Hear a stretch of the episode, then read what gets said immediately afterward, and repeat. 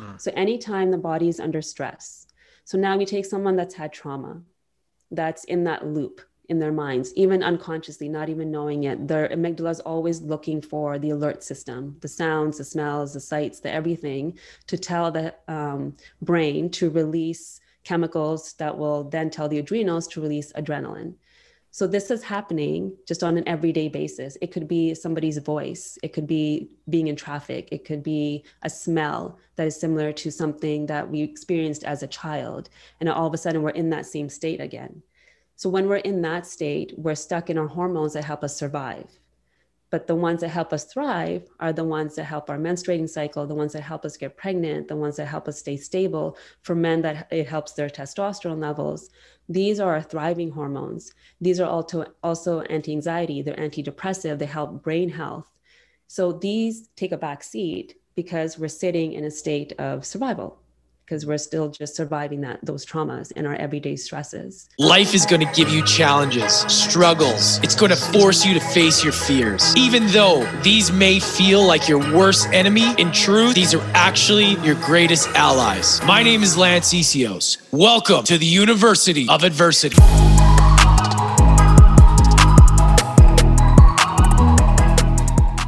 What's up, everybody? Welcome back to University of Adversity. I'm really, really excited for today's guest. She is a naturopathic physician, physician that has a mission to change the way women understand their bodies and themselves. She believes that women are the center of their families and communities, and therefore, by supporting them, she is creating a ripple effect that will support the whole. She is a mother of two boys, an author, a yoga teacher, a podcaster, a workshop and retreat leader, and runs her practice with her husband, where they help their community move into a state of thriving from surviving. Her background in cell biology and her lived experience with Ayurvedic medicine in her home has given her insights into the human body that helps serve the women and the families she works with with multiple different lenses. She's the co founder of Divine Elements Health Center, the Longevity Lab, and the Health Ignited Academy alongside her husband, Dr. Nicholas Jensen. She believes everyone's birthright is to live a happy, healthy, joyful, and abundant life. And I would love to welcome Dr. Sonia Jensen to the show. Oh, thank you. How so nice to be here with you. I'm so good. I was I've been so excited to have a chat with you. So thank you for having me on. Uh, I'm so excited to have you on as well. And it's been it's been long overdue, but you know these things come at the perfect time. You know, perfect timing, divine timing. I believe that for sure. so, you know, we we finished the summit with you and Dr. Nick were both on and you, you know, guys, you guys shared some valuable insight and it was really, really powerful being able to have that. And now I'm excited to dive a little bit more into you and your story and, you know, kind of, you know, talk about some things that are very important and that's trauma in people's lives, how it affects their lives, and you know specifically their bodies their hormonal system and all that. But before we get into that i would love if you could give us a little bit of background about yourself. Kind of like maybe maybe walk us through your journey about how you became a naturopathic doctor and some of the things that led you to where you are today yeah, absolutely. I mean, there's there's lots of layers to mm. the story as it is for um, everyone. So I always was fascinated by the human body and just humans in general. I think growing up, I I'm such an observer, so I would just look and try to understand the why behind people chose the words they chose or the actions they chose and the behaviors they chose. And so initially, I really thought I was going to go into psychology and actually criminal psychology because that hmm. fascinated me. It fascinated me that you know when you look at a child they're not born with hate. They're not born with any of these things. And then here when you look at a trajectory of a human's life something happens along the way that changes how they relate to themselves and the world. So mm. from day one i've been fascinated by that I've also been very fascinated by spirituality. I was very spiritual as a child and all different lenses. Like I just loved learning about world religion and wanting to explore the world. And, you know, my parents took me to India at a very young age, at four, back home and you know seeing the poverty there seeing the pain there but then also seeing the joy there like i just had so many different experiences that gave me this insight into the human form and the human psyche so going through school i really wanted to do something with the body and the mind and I did my cell biology degree just to kind of dive really deep into the nuances of the physical body. And then coming out of school, I didn't really know what I wanted to do with that. And I first started with massage because I was like, okay, I want to work with my hands. I feel like I have, you know, healing potential. So I want to work with that. And it didn't feel like enough in that moment. And the way I actually got to the naturopathic school was really by divine intervention. I called the wrong number one day because I was trying to figure out what day we were going back to school. And I ended up calling this school. And then I started asking questions about what the program was all about. And I was like, okay, this was two weeks before we were starting. And I'm like, okay, I'm going here. This is my calling. This is what I need to do. And then from there, it was one of those programs that really forced you to look inwards.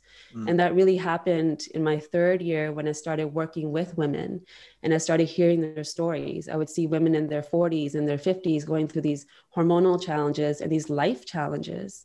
And at that time, I was actually married to somebody else. And I started having these awakening moments where I'm like, I chose a life that fit into a box that was comfortable for everybody around me, but not me. And I'm going to be that individual sitting in that chair talking to somebody about my cancer or my health or the life that I no longer can't live because I didn't make the choices that I needed to make. So mm-hmm. that was the beginning of this like self-discovery of like, okay, the the stories we've been told, the beliefs that I have, the the everything. I just started questioning all of it to the extent where you know my ex and i had decided to separate but that was it was like a bollywood movie really that whole scenario with my family and mm. you know because culturally just divorce was not accepted especially as a woman and my family as loving as they are were very very confused by mm. it all and so that was the first initiating step for me into myself, into a deeper dive into who I am and it was the hardest time in my life but it was also the most joyful and the most profound because i finally took that step to figure out who i am without all the noise of the world of how i'm supposed to be how i'm supposed to look how i'm supposed to behave who i'm supposed to be because i decided to do something that's completely opposite of what i was expected. So it's kind of where mm. everything began really. Right. I just you know, there's one thing there that you said. I mean, it's just so profound the way that happened and how you called the wrong number and you ended up there. So, how did you know? This is the part that I'd love to really dig into first is that intuition. And, mm-hmm. you know, you've obviously been able to tap into that.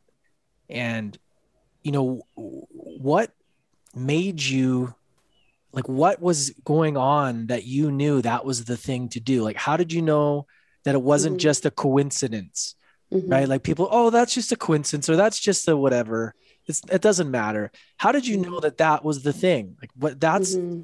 that is so profound to me because a lot of people can't will will never figure that out how did you how did you know yeah i that into intuition i feel like i've been anchored into or i was forced into being ac- anchored into it at a very young age.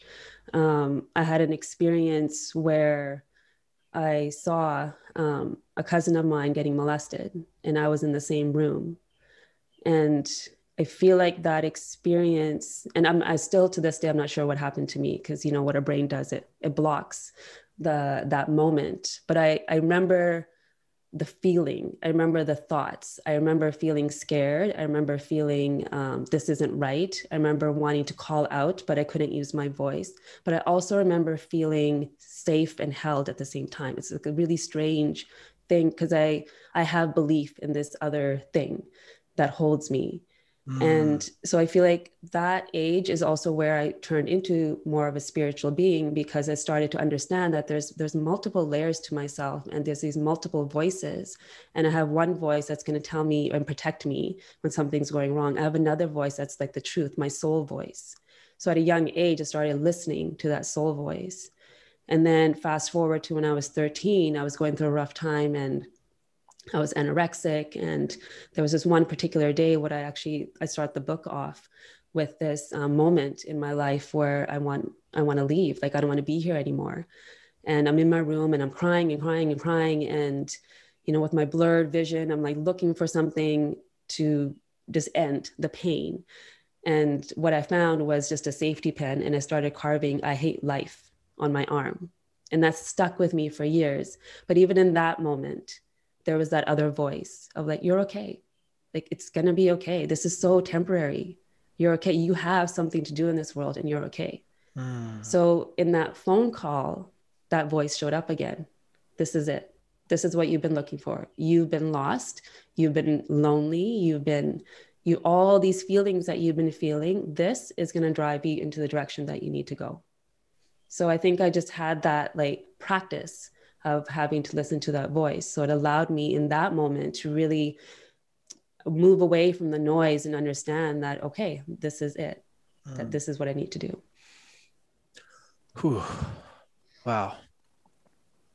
Wow, that was powerful stuff. I mean, thank you for sharing that. That's mm-hmm. wow. Um, you know, I always you when you hear something like that, it's always it's hard for me to imagine, you know, like how challenging that must be later on when it comes to what that actually does and what you know in our timeline for trauma and everything right so which is like a perfect segue into the next the next area of like conversation is like from there how much trauma was created there mm-hmm. from that and I guess you wouldn't really, it's hard to put your finger on it, but it's mm-hmm. got to be like a knowing. And maybe what came after that, obviously you're, you're the, the destructive, you know, thing, the destructive habits of like doing that. But what else after that happened? Like, what else do you think came out of that trauma? Like, it's just hard for me to wrap my head around being involved in something like that because I haven't. So, mm-hmm um mm-hmm. you know and i know a lot of people have and it's just such a it's such an important conversation to have because mm-hmm. there's that kink in the timeline, you know, where yeah. it's like, woo, that's why a lot of people have the problems they do now is because it's never been dealt with. Right. Mm-hmm. So walk us through that a little bit. Yeah. And, you know, it's something so amazing that the brain does to protect you, especially at that ripe age. And, um, you know, because then you're, if you're, we're talking like physiologically, the the amygdala is like on fire, like your alarm system and your adrenaline is high and all the things that need to happen to create protection for your brain and for yourself. So I wasn't even conscious of it for several years until a very close cousin of mine was killed. And it was after that I started having dreams about it. And then I, you know, I had to kind of discern. I'm like, is this is this a dream or is did this actually happen?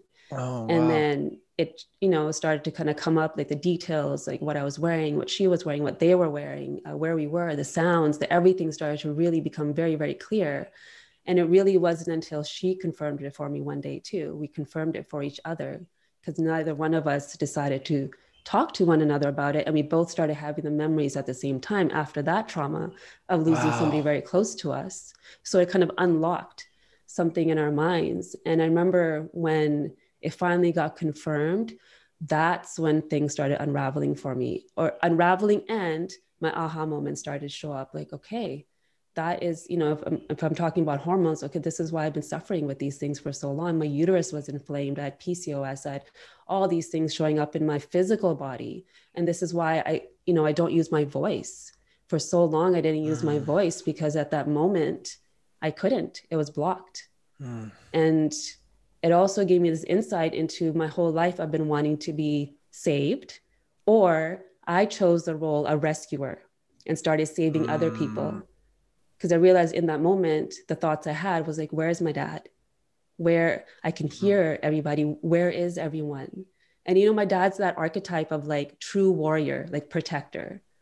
So it just, it really changed how I saw the world. And I feel like it's the day that I've stopped becoming a child and so that influences every decision that you make. So what happened at 13 was because of that brewing of that trauma from before. And what uh-huh. happened to me at 19, what happened to me late, like everything was stemmed from that moment. but then the moment you realize that it also gives you this opportunity of freedom from it too it's like okay right. it doesn't have to hold me anymore i can look at it i can hover around it and see even the gift in it which is like a really interesting way to look at it but these moments as hard as they are as painful as they are as defining as they are maybe i wouldn't be doing this today if that didn't happen right? So i really started to look at it in a very different way. It takes time. Like forgiveness takes time for yourself because i you know as, as much as that moment was painful the the thing that didn't happen was more painful. Mm. why didn't i scream why didn't i just run? You know these things you start like questioning yourself and then shame shows up and then guilt shows up and all these things. And so once you start forgiving yourself i think that's when the story can start to unfold so you can see the reality of what really is for you today. Hmm. so when did you realize that it was trauma though? Like when did you you know because obviously that's a build up over years but when did you get mm-hmm. the understanding that that was the actual thing? Like trauma is is the thing. Like and how yeah. did you and maybe if you could just because everyone has their definition of trauma. Yeah. give us your definition of trauma and how how can how did you start working through it and how can somebody maybe take the first step yeah. Yeah i'm, I'm glad you asked that question because often i think people think trauma has to be really big. Like what i mean that's a big one. I do mm-hmm. think that's a big one. But trauma can also happen in like our daily moments. Like trauma could be anytime you're unheard you're not seen you're you're made to feel unworthy where you don't feel like you're enough.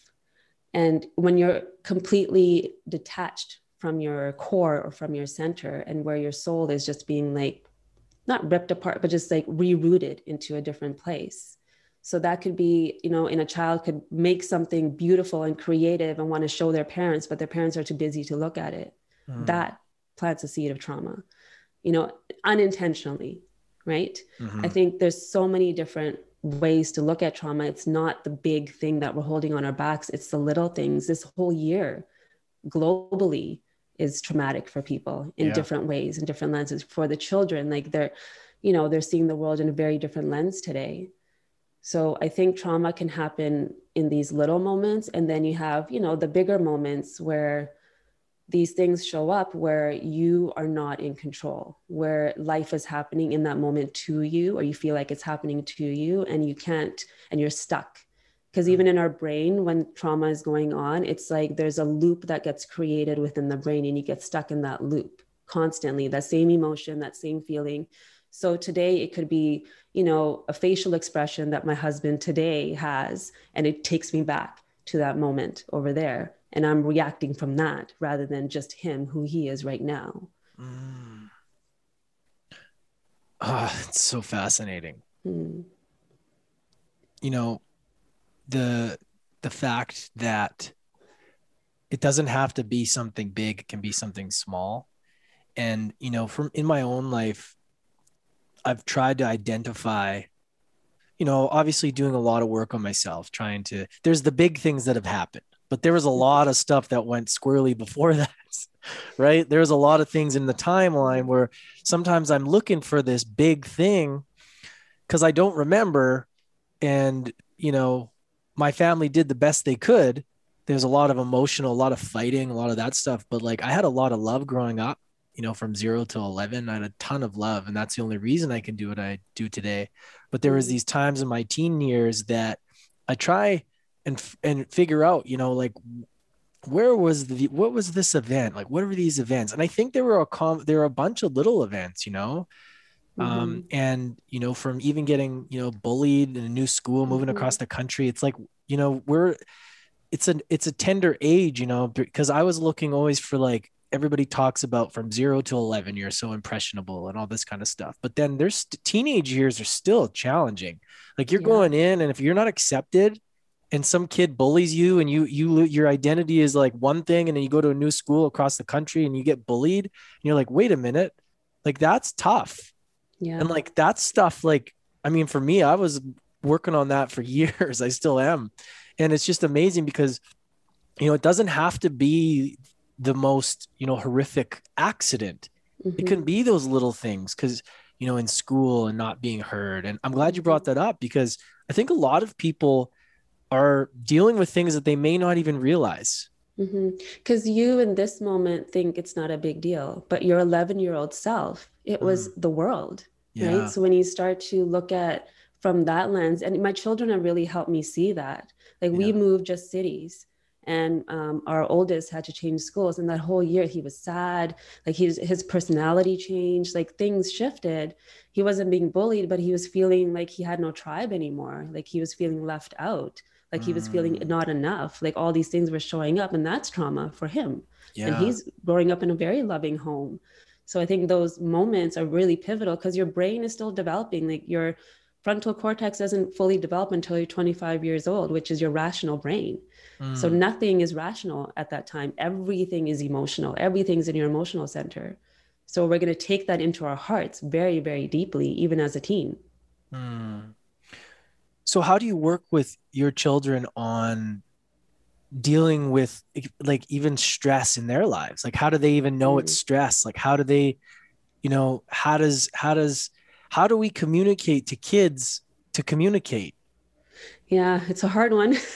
But you know what we're trying to do with our kids is helping them discern the thoughts and the feelings and you know talking to them. So you know we're very vocal about I'll, I'll, sometimes bring it down to just physiology for them you know your brain right now like my oldest is turning 10 i'm like it's mm. changing mm. a lot yeah. so there's gonna things things are gonna happen and they're gonna feel so big and that's okay you're going to feel angry, and that's okay. Just know that that's not who you are. The thoughts that you're having right now, it's not who you are. So we're just constantly reiterating that for him. And he still gets stuck in these loops that are really interesting to observe and hard as a parent, especially if you're not conscious that that's what's happening. Because I think that's what creates that rift in relationships with parents and teens is that we don't have an understanding of what's going on for them. And we, in our adult brain that's totally mature, and our logical brain is working think that they too should see the world from the same lens. Mm. So we just keep reiterating that it's okay to have emotions, it's okay to have this, but you have to start looking at why you're having it. And hmm. then, you know, talking to it, like, is this actually a big deal? Just start asking questions. And that's what I do still in my own practice is I ask questions. And the moment I ask questions, I feel like that's when I can like hover over the emotion rather than be in it. I can ask, well, okay, where does this, where is this coming from? Like, is this my belief? Is this somebody else's belief? Is it social media? Is it, you know, what is it? Or if I'm trying to make a decision for myself, is this going to nourish me? Is this actually going to give me joy? Is this going to give me the, the love that I need right now? And so we're trying to teach them to ask the same questions. So they mm. just start to discern and look at the world in, you know, different lenses. Mm. That's so great because that's half the battle is just having parents that understand a little bit, you know? Yeah, and it's hard. You don't get a manual. You don't. and each child is so I different would, too. I would love to have you and Nick as parents growing up. Like, would, just to have that. perfect. just to have, you know, just to know that if you do get upset, that your parents know that you're getting upset for a reason, and like, there's just an understanding, you know. Mm-hmm. Um, well, traumatized people are raising traumatized yeah, kids. That's right? the problem. That's happening. That's Nobody's, problem. everyone's doing yeah. their best. That's right. It's and so I wanted to ask you as well around trauma and specifically around how it affects the hormonal system. You work with mm-hmm. women, and I, I know there's a lot of mm-hmm. women that listen to this that could get value out of this.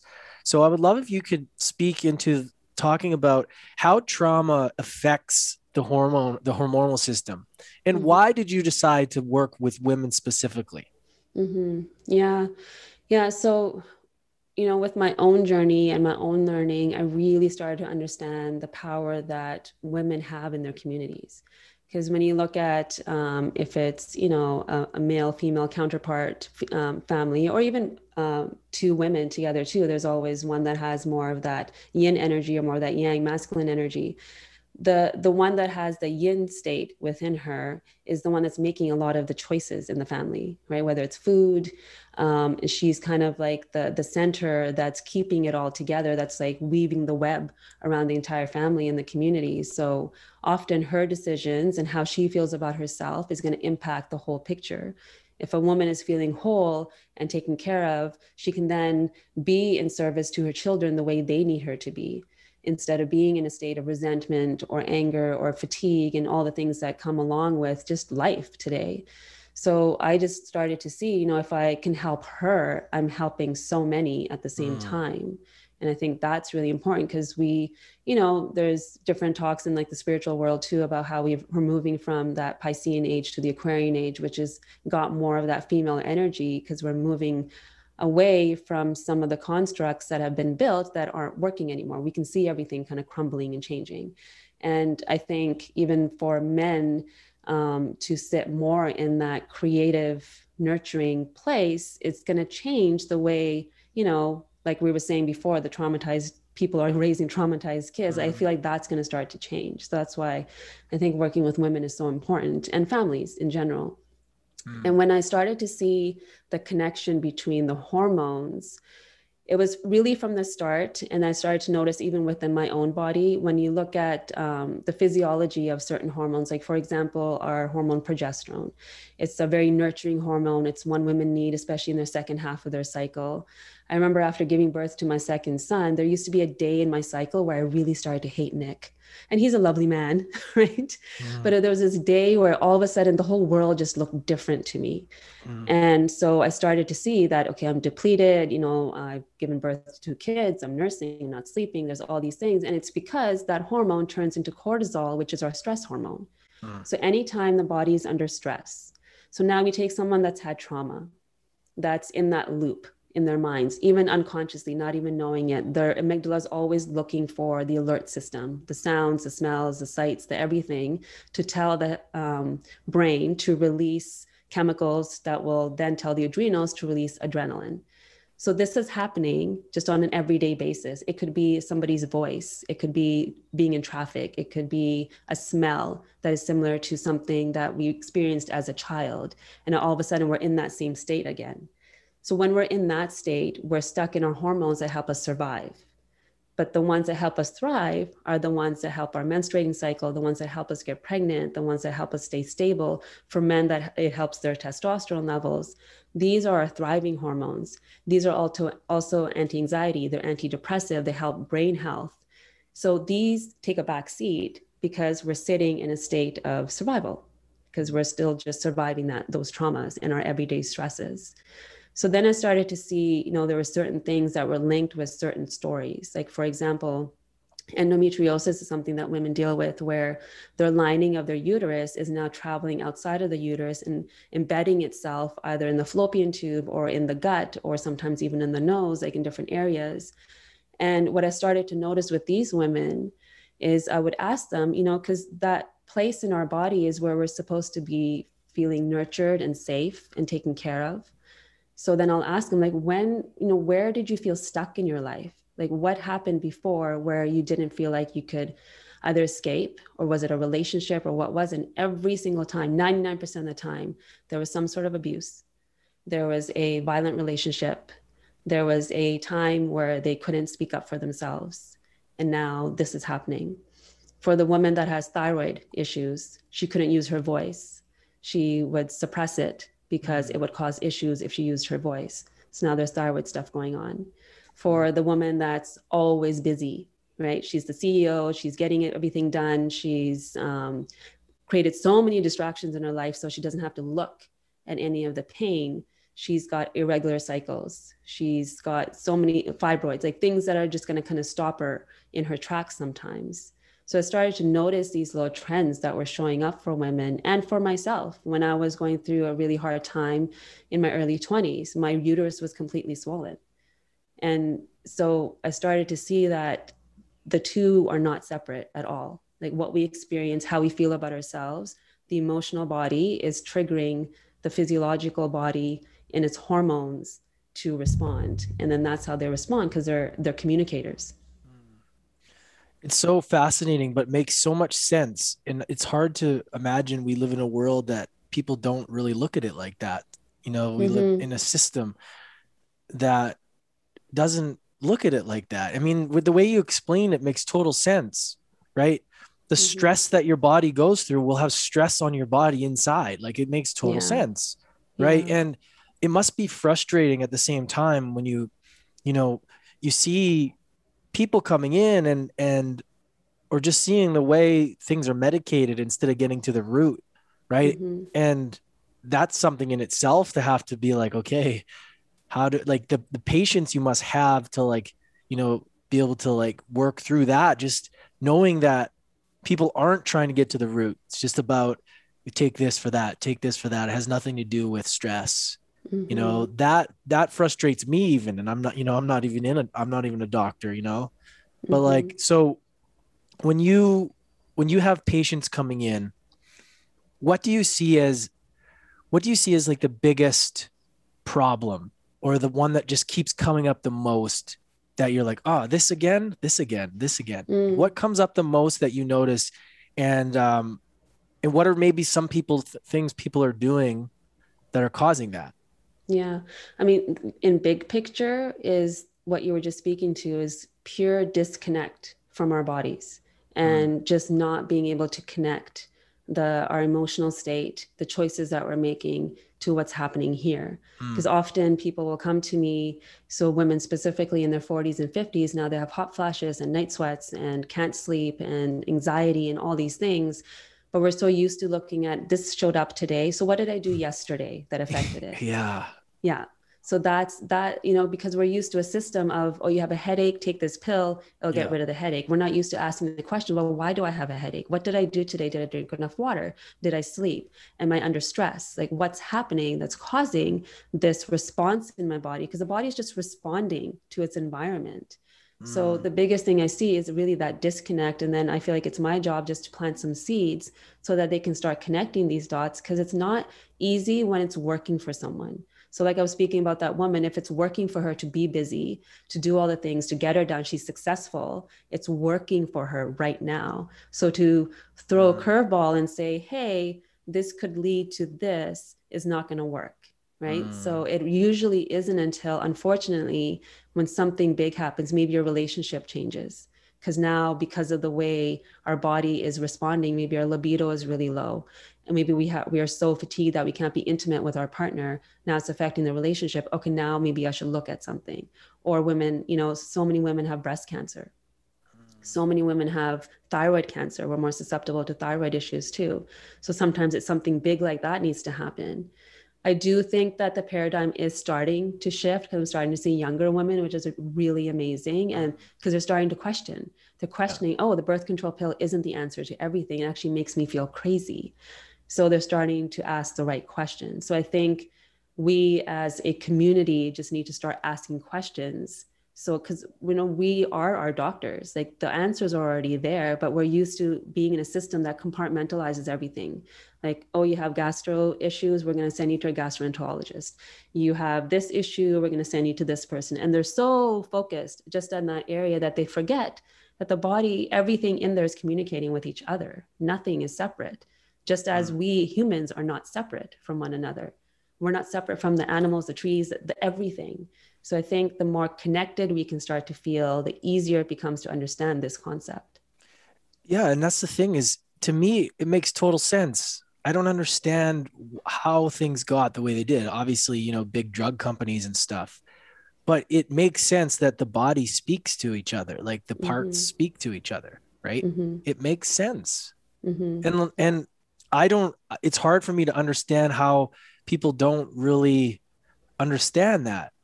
Like Yeah. I and and it brings me to my next question is how do you communicate like how did you learn to communicate with your patients and how challenging has that been because you know there's probably you probably have the two hats the one that's like you want to shake somebody but the other one you want to be loving and you want to be they want to be heard and understood you know and how have you developed your communication skills because that itself is an art when it, it comes Yeah. to you know i've been to your clinic you know i've i've you know worked with nick and it's amazing to see just the different personalities and the way that you know you have to speak to people and it's how have you how have you been able to develop that within yourself Mhm. Yeah, you know, it took time for me to understand what the other needs and not make it about myself. Because mm. often we go into the space thinking, okay, you know, like I was saying in the beginning, I chose to be a rescuer often Right. in my life. So if I step into that doctor position in that space of like, I'm going to help you, I'm going to heal you, it changes the energy of it. So every morning we actually have a mission statement and a purpose statement that we say, and all of it is about us getting aligned with our highest self so we can help somebody else align with their highest self. Mm. So I step into the room in service. So I step into the room like, this isn't about me. So if she doesn't understand it right now, it's not about me. Right. So by that and just by listening, often they come up with their own solutions. When you give somebody enough space and safety and understanding, they start to really see clearly. And, you know, depending on their stories from before. So I do go into the stories quite quickly. I'm comfortable doing that now. I can Mm. I can see what's happening and I can ask the questions to maybe, you know, provoke or evoke some response that will give them an aha moment. And that can feel scary sometimes for some people and they're not ready. So I have to read that. And then others, it'll just change everything for them. So now now they're stepping in, now they're ready. Hmm. So I think really seeing that person as an individual and seeing their story and not putting my own story and ego and all the things that can happen into it, I think that's what's helped me have that patience. And it's still a work in progress. I mean, Yeah. there's often I feel sad actually. There was a woman that came to me who had a lot of stuff going on and she looked me in the eye and said, I don't deserve your help. So to hear that, like it just, and I can't, I can't convince her. I can't change her belief system around her. She's going to have to do that. I can provide her with support to do that, but she wasn't even at that time willing to receive yet. So Mm. that to me is more painful than somebody that maybe is stuck in a paradigm of like, just give me the hormones. I just, I just want the hormones and just to feel better. Mm. So I just think the more we can just be present with that individual and not make it about ourselves, the easier it gets. Yeah, and do you notice that a lot of people already know the answer? I'm Oh, yeah. noticing that in this I'm, I'm in this personal development world and everything within myself too. It's like Mhm. we're just looking for permission. It's like we Mhm. already know what Mhm. the answer is, you know?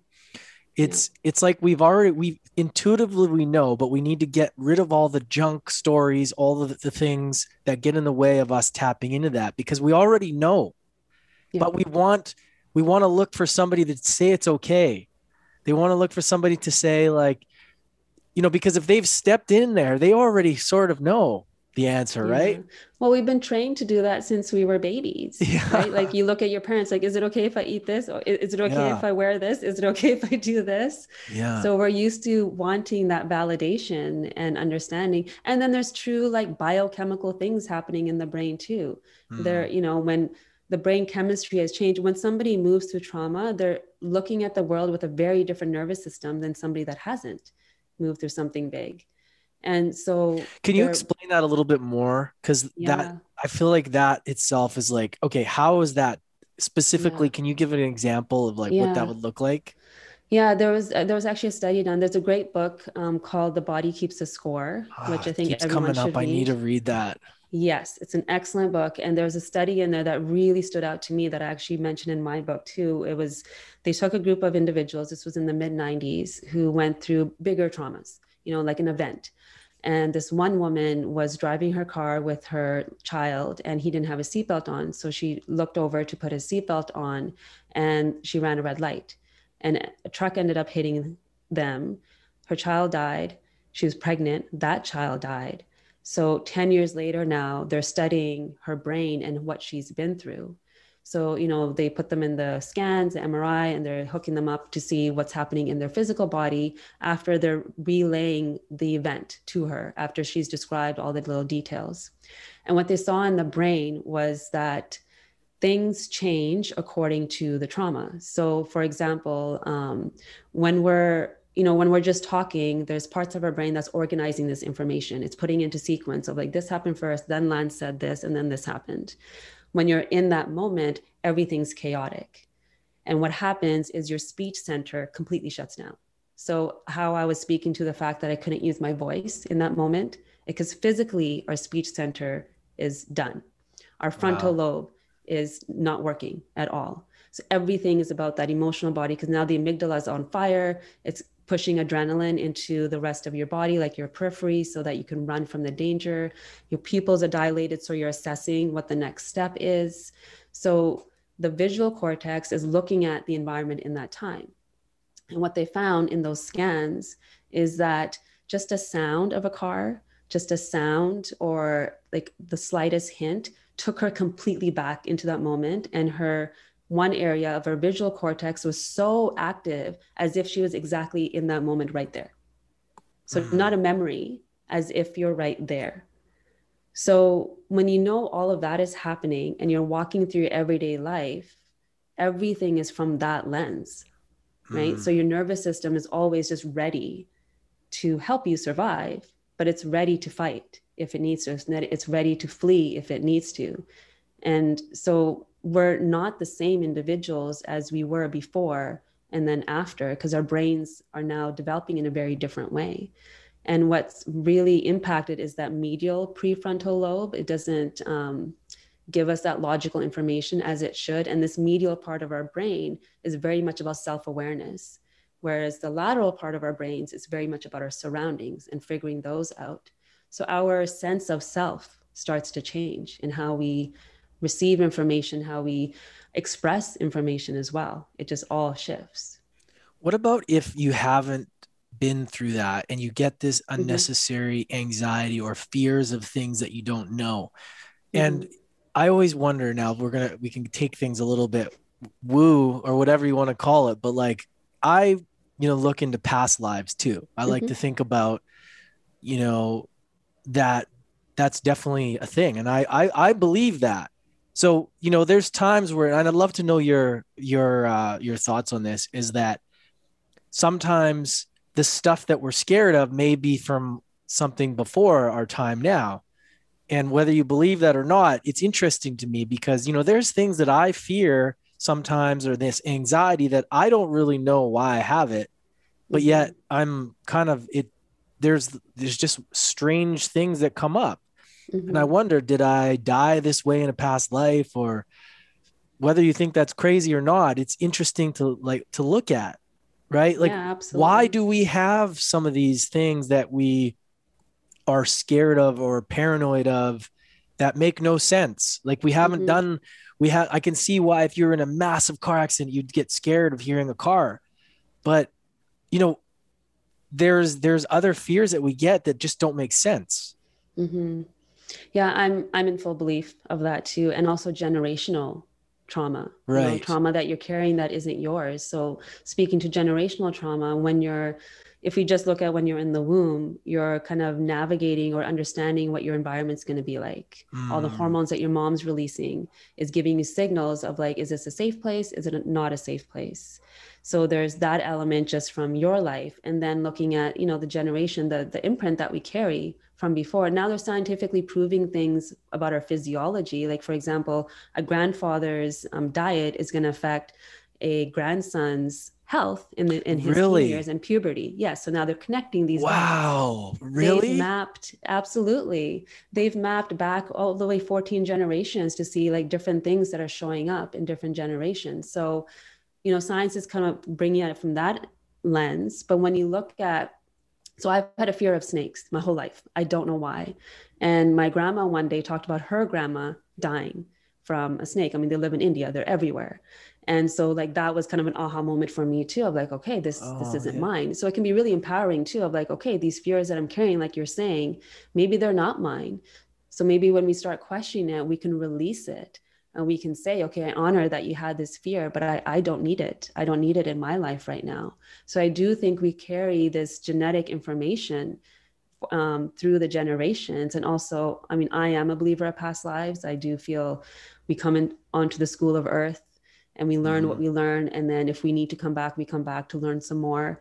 And usually with similar people again um, so i do think we carry things because we're given another opportunity now to heal what maybe we didn't heal before.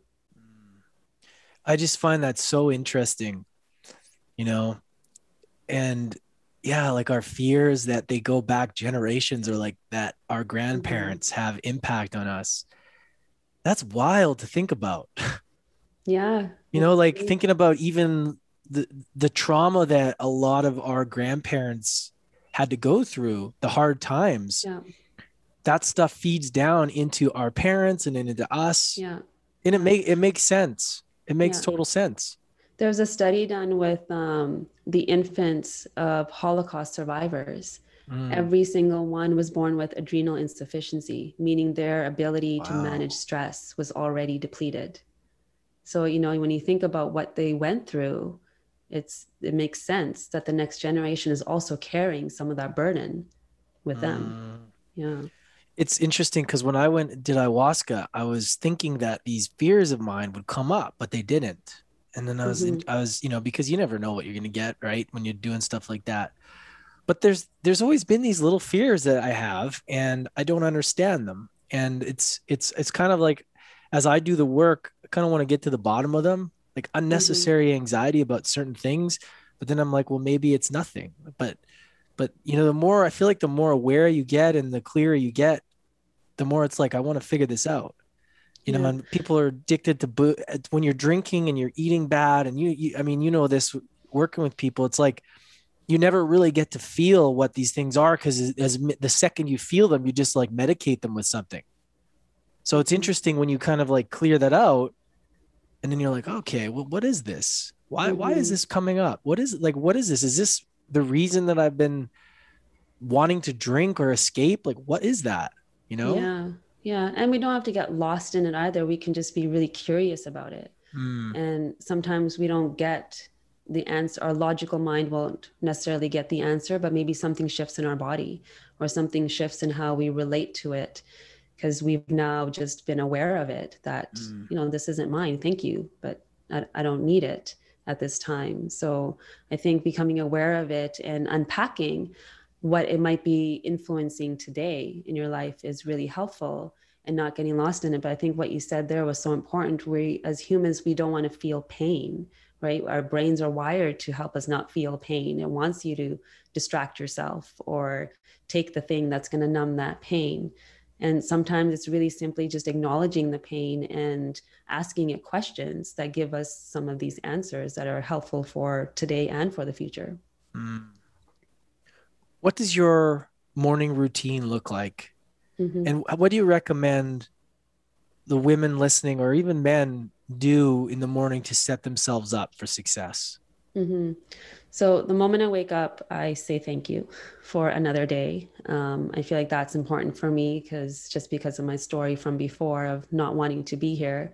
And so just being grateful, like, okay, I, I get to breathe another day.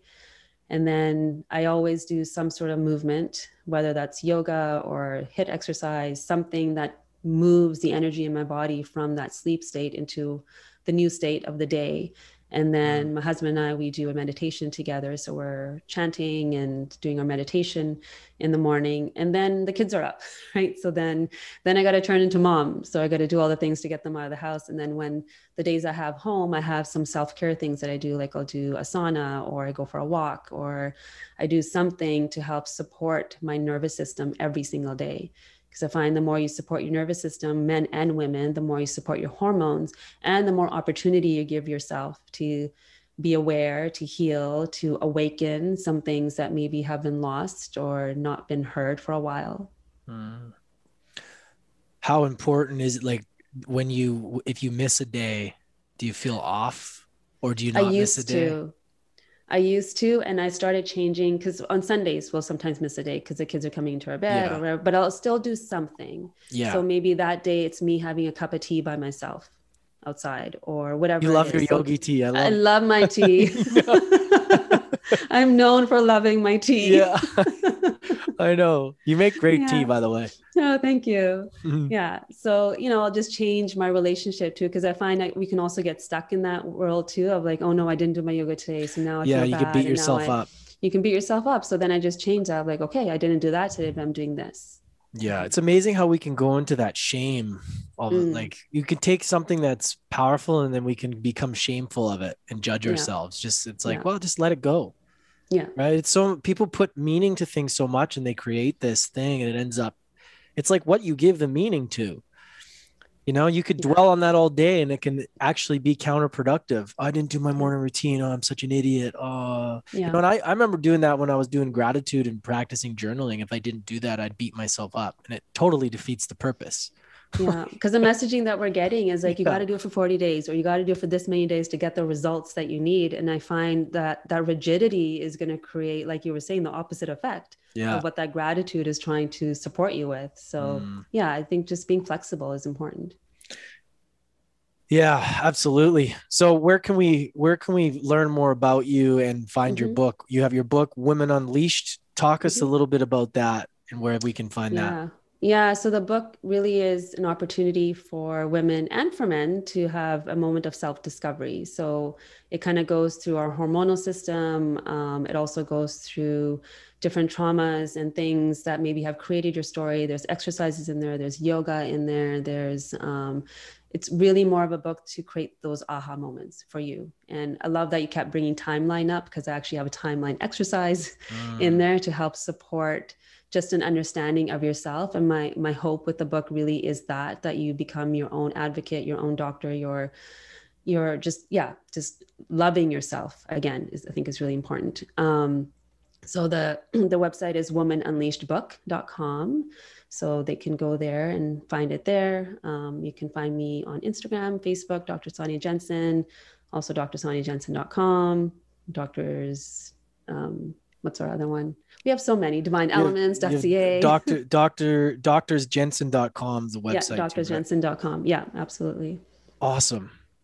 I'm so excited for you. This is No, such a fun conversation. I always enjoy listening to your wisdom and Mhm. you know, you guys, you and you and Nick are just you guys are so inspiring and you guys I continue to just grow more fondly of you and everything you do to the world and working with you personally in the past was just such a such a blessing.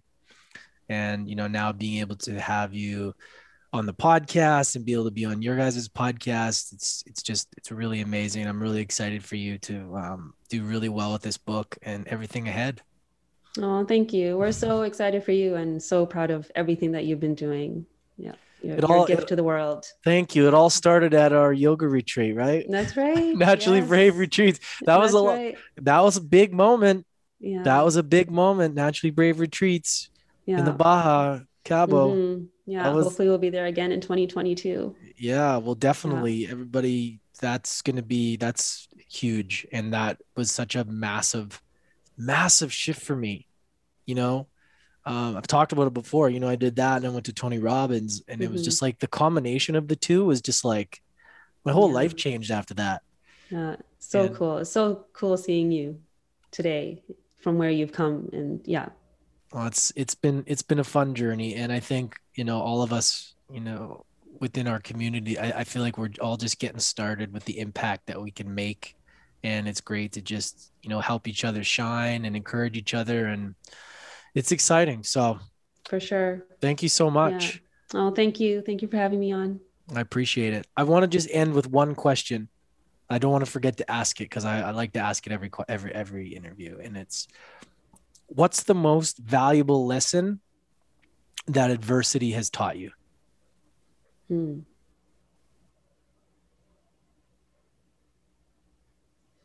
That life is a gift. That even with all the adversity, there's absolute gift in every single one. And it's yeah, it's just such a gift and blessing to be able to breathe every day and to learn more and to discover more about myself and the world. So it's it's a gift. Hmm, love it. Life's a gift. You got that right. Super grateful. Thank you, Sonia. Appreciate it. Oh, thank you. Thanks, everybody.